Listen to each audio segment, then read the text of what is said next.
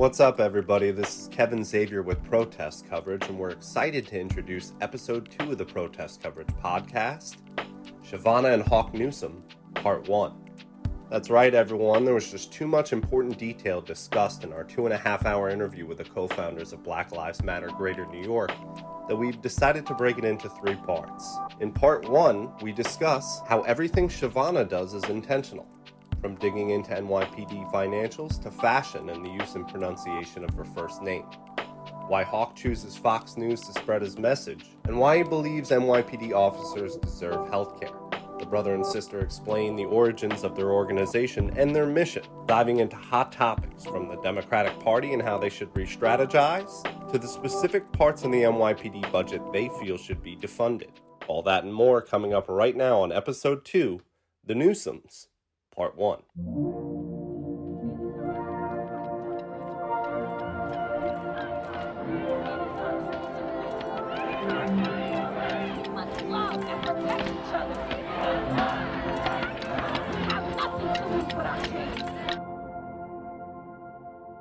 Okay, so this is Kevin Xavier alongside Thomas Ella, our managing editor for the Protest Coverage Podcast, and our two guests, if they could introduce themselves. Hi, I'm Chivona Newsome, the co-founder of Black Lives Matter Greater New York. I'm Hawk Newsome, co-founder of Black Lives Matter Greater New York. And just so you know my voice, I'm Tom. Thank you, Tom. Okay, obviously you've spent a lot of time doing interviews on Fox News of late. Why is that outlet a good one to spread your message? I like view going on Fox News as a sparring match, right? It's kind of like a verbal intercourse with our enemies, with those that are diametrically opposed to our arguments. I don't go on Fox News to win any of their fans. It is not my job to convince racist white people that racism exists. But I do go on there to challenge their logic, right? And if their logic isn't sound, and they come out looking like fools. And um, a lot of people don't realize that I have a law degree. You know, especially them.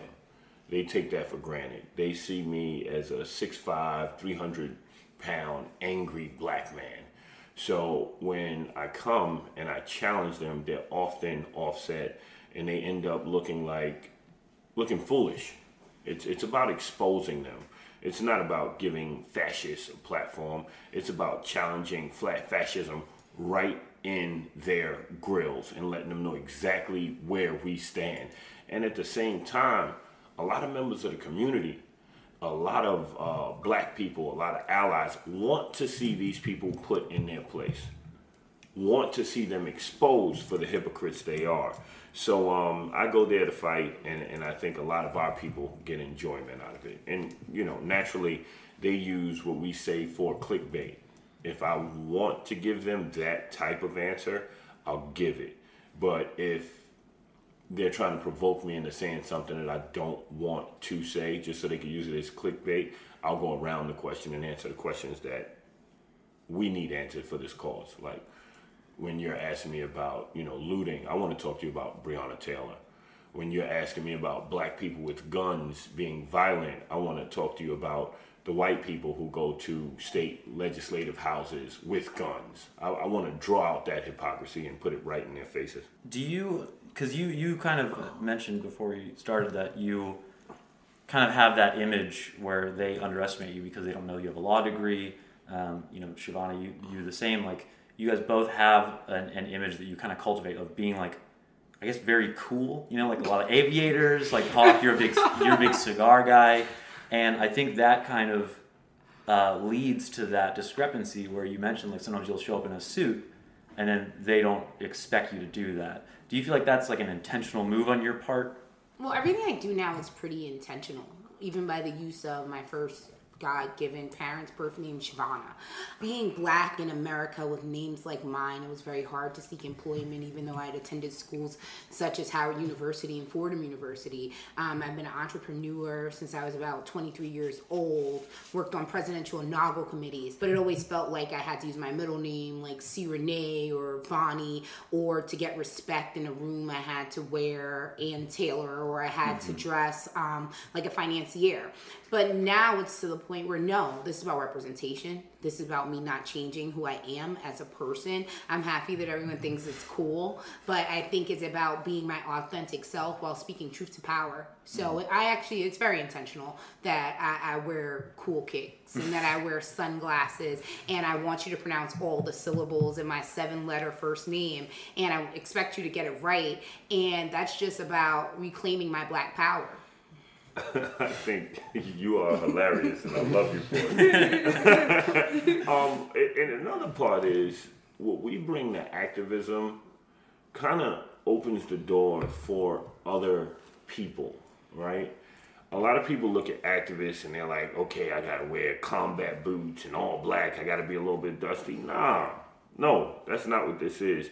If you like cool clothes, right? If, if you just like designer clothes, okay, I like nice shades, so I'm gonna wear a pair of Versace shades because I like it, you know.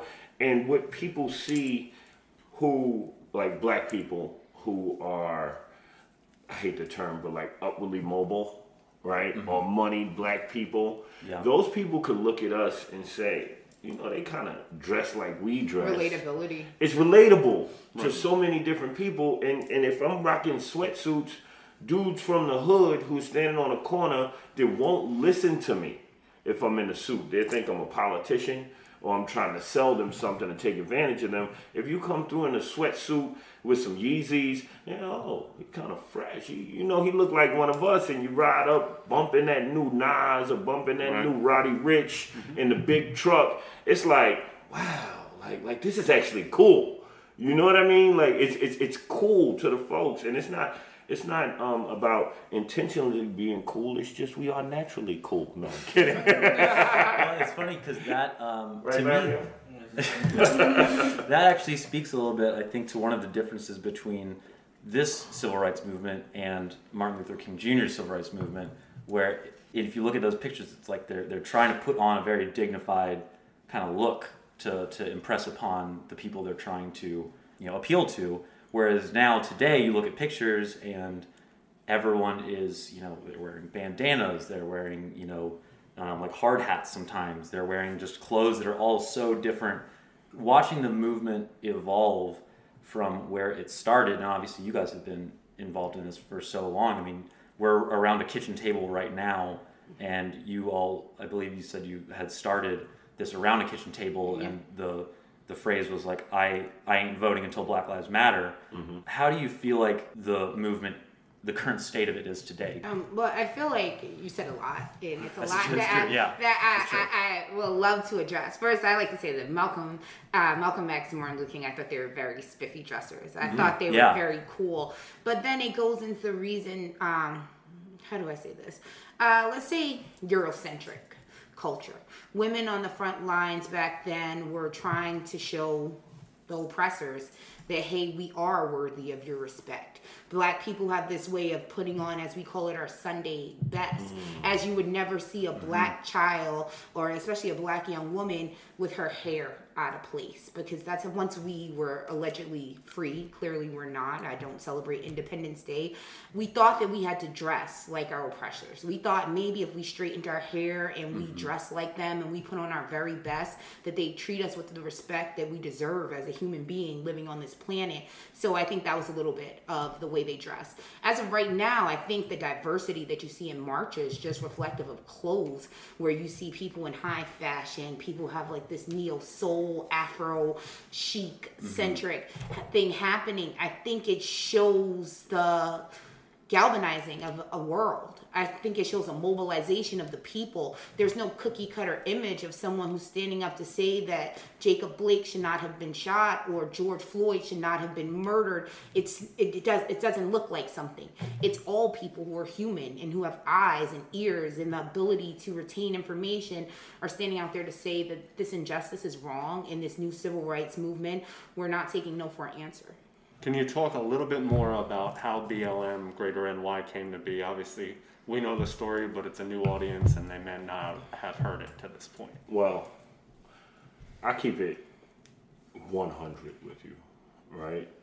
Black Lives Matter needed a real presence in New York.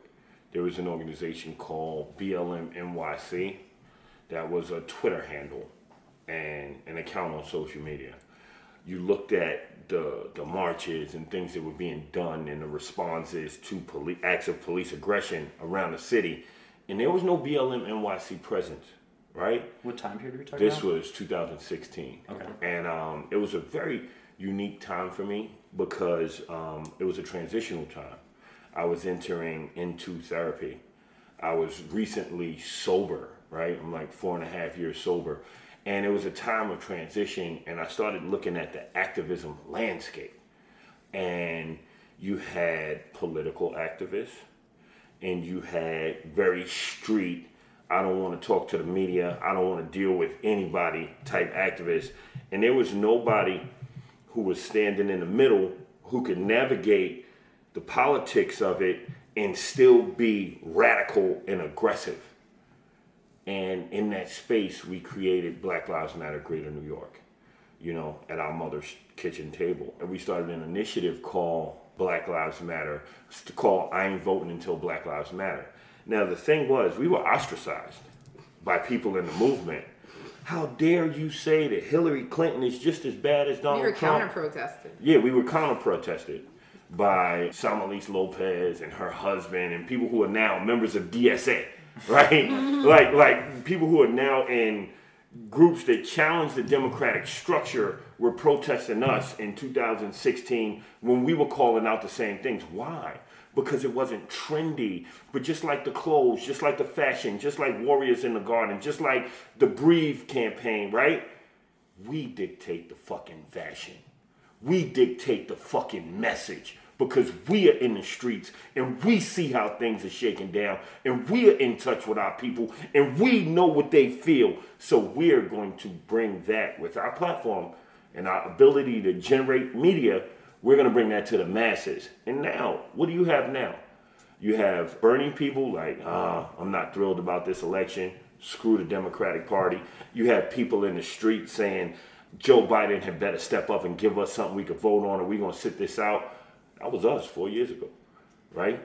TMZ, Hollywood Tonight, CNN, Fox News. It was us. NAACP came for us. Old black activists came. Everybody was so mad at us for telling the truth. And that was the Democratic Party ain't shit. And they don't care about us, right? Which is the truth. And until they show us other otherwise, these are facts. Now it's just more people who think like us now. And it's really problematic because back then, America needed the lesson that is Donald Trump.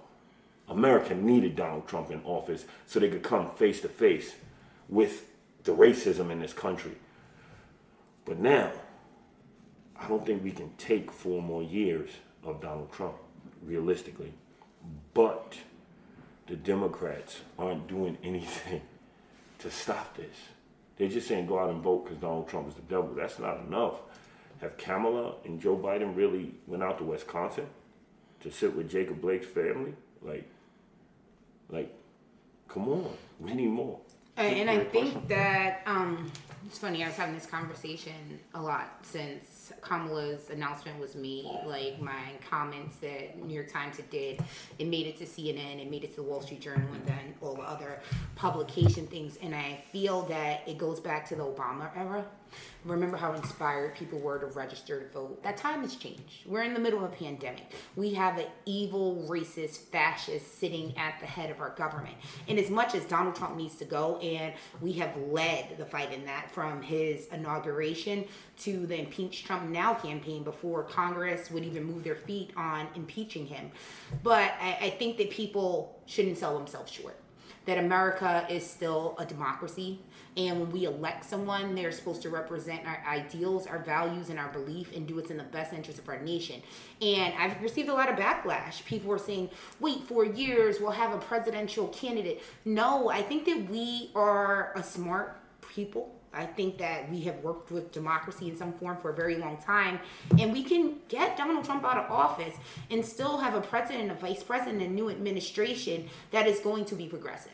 That is going to promise people adequate health care. That is going to ensure that black men and women are no longer murdered and beat on the street. We can have accountability. We can have justice, and we can have what this organization has always fought for black liberation under an administration. How do you balance? I guess this is something that I've been thinking about as I watch the DNC and the RNC is how do you balance fighting for those progressive ideals to energize the progressive base while also showing that the Democratic Party is a big tent that can encompass everyone from Joe Biden, Elizabeth Warren, and Bernie, you know, AOC, and John Kasich, so that it seems like a less scary place for someone like, say, my mom, who Yeah. finds the idea of defunding the police kind of scary. as someone who's ran on the Yeah. Democratic Party ticket, I would be selling the people who follow me, the people who believe in me, and just the everyday American person, and saying that unfortunately the Democratic Party profits and they retain power by our poverty. Now, to address defunding the police department, police unions which we need to dismantle because when we think about the history of policing when it was called the slave patrol so it's never going to quite work well with people who have melanin people who look like me people who are ancestors and descend who are sorry who are descendants of slaves I think that the police unions and police departments do a very good media job. They're very media savvy. They want your mother to be afraid. Donald Trump's most recent campaign was about not having low income people live in the suburbs. It keeps people feeling safe in the suburbs because they highlight how much stuff is happening in lower income areas. I just think that the Democratic Party, with all their resources, they need to dispel the myths. They need to get on message. They need to make things digestible. And to any of your viewers, I'm sure most of the people who follow you, what defunding the police means is more social programs. It means taking guns out of our schools. It means the NYPD not having an $11 billion budget when a school four blocks from here does not have books. That's what defunding the police department means. And we were just on the phone with a data guy, and I don't want to misquote the data, but it's too many officers for the amount of people they're policing. Yeah. Officers don't respond to violent crimes as much as you think. So, in order for every police officer to uh, make a crime, an arrest for like a violent crime, it would be like one arrest every 429 days. It's some wild, ridiculous numbers, and we're going to produce those numbers for you. But I like to spoon feed people things. Crime is caused for particular reasons right? Desperation, starvation, housing insecurity, and these reasons, right?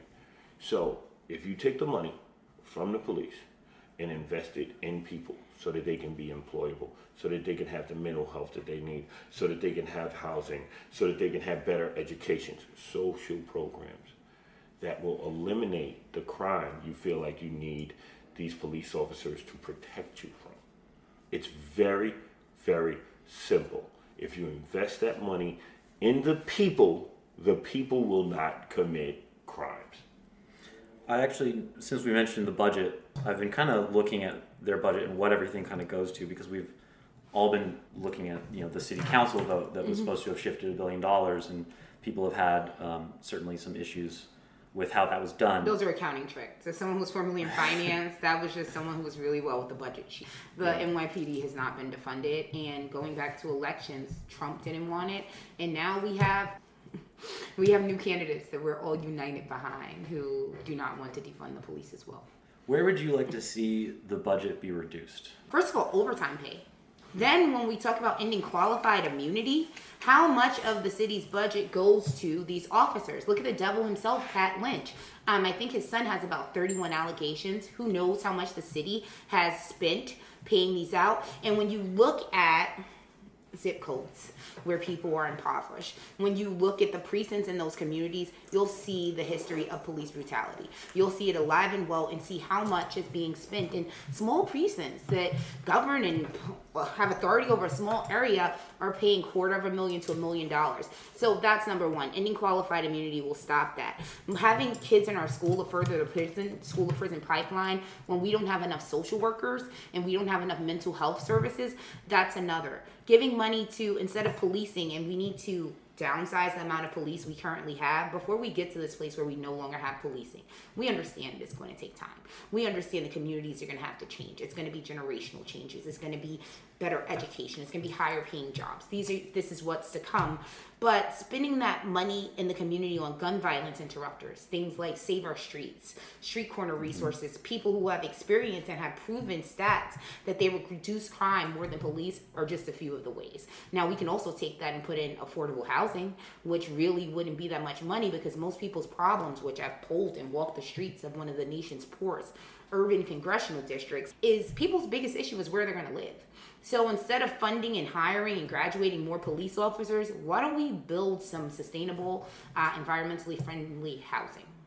Yeah, you identified overtime, and I wanted to ask you all about pensions for police are a significant portion of their budget because I believe it's something like 50% of your average salary of the last couple years, and they do take into account overtime, which is fairly rare among government jobs, and then plus like a $12,000 additional fund on top of that. And that plus they have full benefits like health care and everything. And obviously, being a police officer is a dangerous job, so that's why I'm, I'm curious about do you see these as like necessary given the nature of the job, or are they? More... You want me to get slaughtered by all no. my union friends? you just want me to get annihilated. I, I, got this. I got this. I got. That's where Hawk tags in. I jump right in front of this bullet. You know, even these pigs deserve health care. Everybody deserves health care. But when it comes to their pensions, we need to start attacking their pensions. How do we do this? We drew about 25,000 people in Times Square when we announced our, uh, what was it, the Black Act. Yeah. 24 pieces of legislation and, or legislative recommendations that was created in this house in this crib in our little honeycomb hideout, right? like like and we locked ourselves in, bought a bunch of pizza, a bunch of wine, and we got busy, right? And I'm still sober by the way.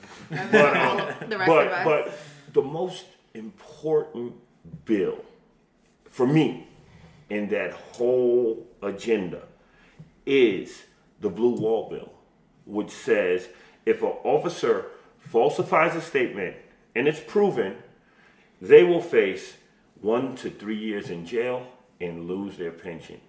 Now, we know that the police department has a stricter no snitch policy than the mafia, the Bloods, the Crips, and the Trinitarios put together. They are gangster with their shit. They do not snitch. Cops who snitch on each other are isolated and left out to dry. So we have to attack that blue wall. And if you do that, and if you penalize and punish these cops, a cop is left with a very harsh decision. Okay, I'm gonna lie, lie, lie for you and cover for you because you broke the law and beat somebody up, or I'm going to protect my family. I'm going to protect my pension, my kids' college tuition, and my mortgage. Now we have a real decision to make. And what you'll see is police turning on other police officers. It's kind of like when I go on Fox, right? Sometimes I'll use Fox to light a fire under the Democrats. You understand? And vice versa. Like, the problem is, I understand that we are all angry and we are all passionate and we want to see change. But stratagem is key. The two books that I've read the most in my life are the Bible Thank God for that. In Sun Tzu's Art of War, right? There's an art to this. Like every step has to be calculated. Even the crazy. Even you you have to understand that you are going to lose your temper, right? But you have to understand that that's necessary. and when it's needed. You have to understand that the destruction of property is sometimes necessary, right? I'm not encouraging people to do this, but what I'm doing is I'm stating facts. Like, nobody had to tell folks in Kenosha to go out and burn down the Department of Probations. That's something they felt in their heart and they took to the streets and did. Now, what I have to do is draw your attention to the last five years and how much legislation has been passed.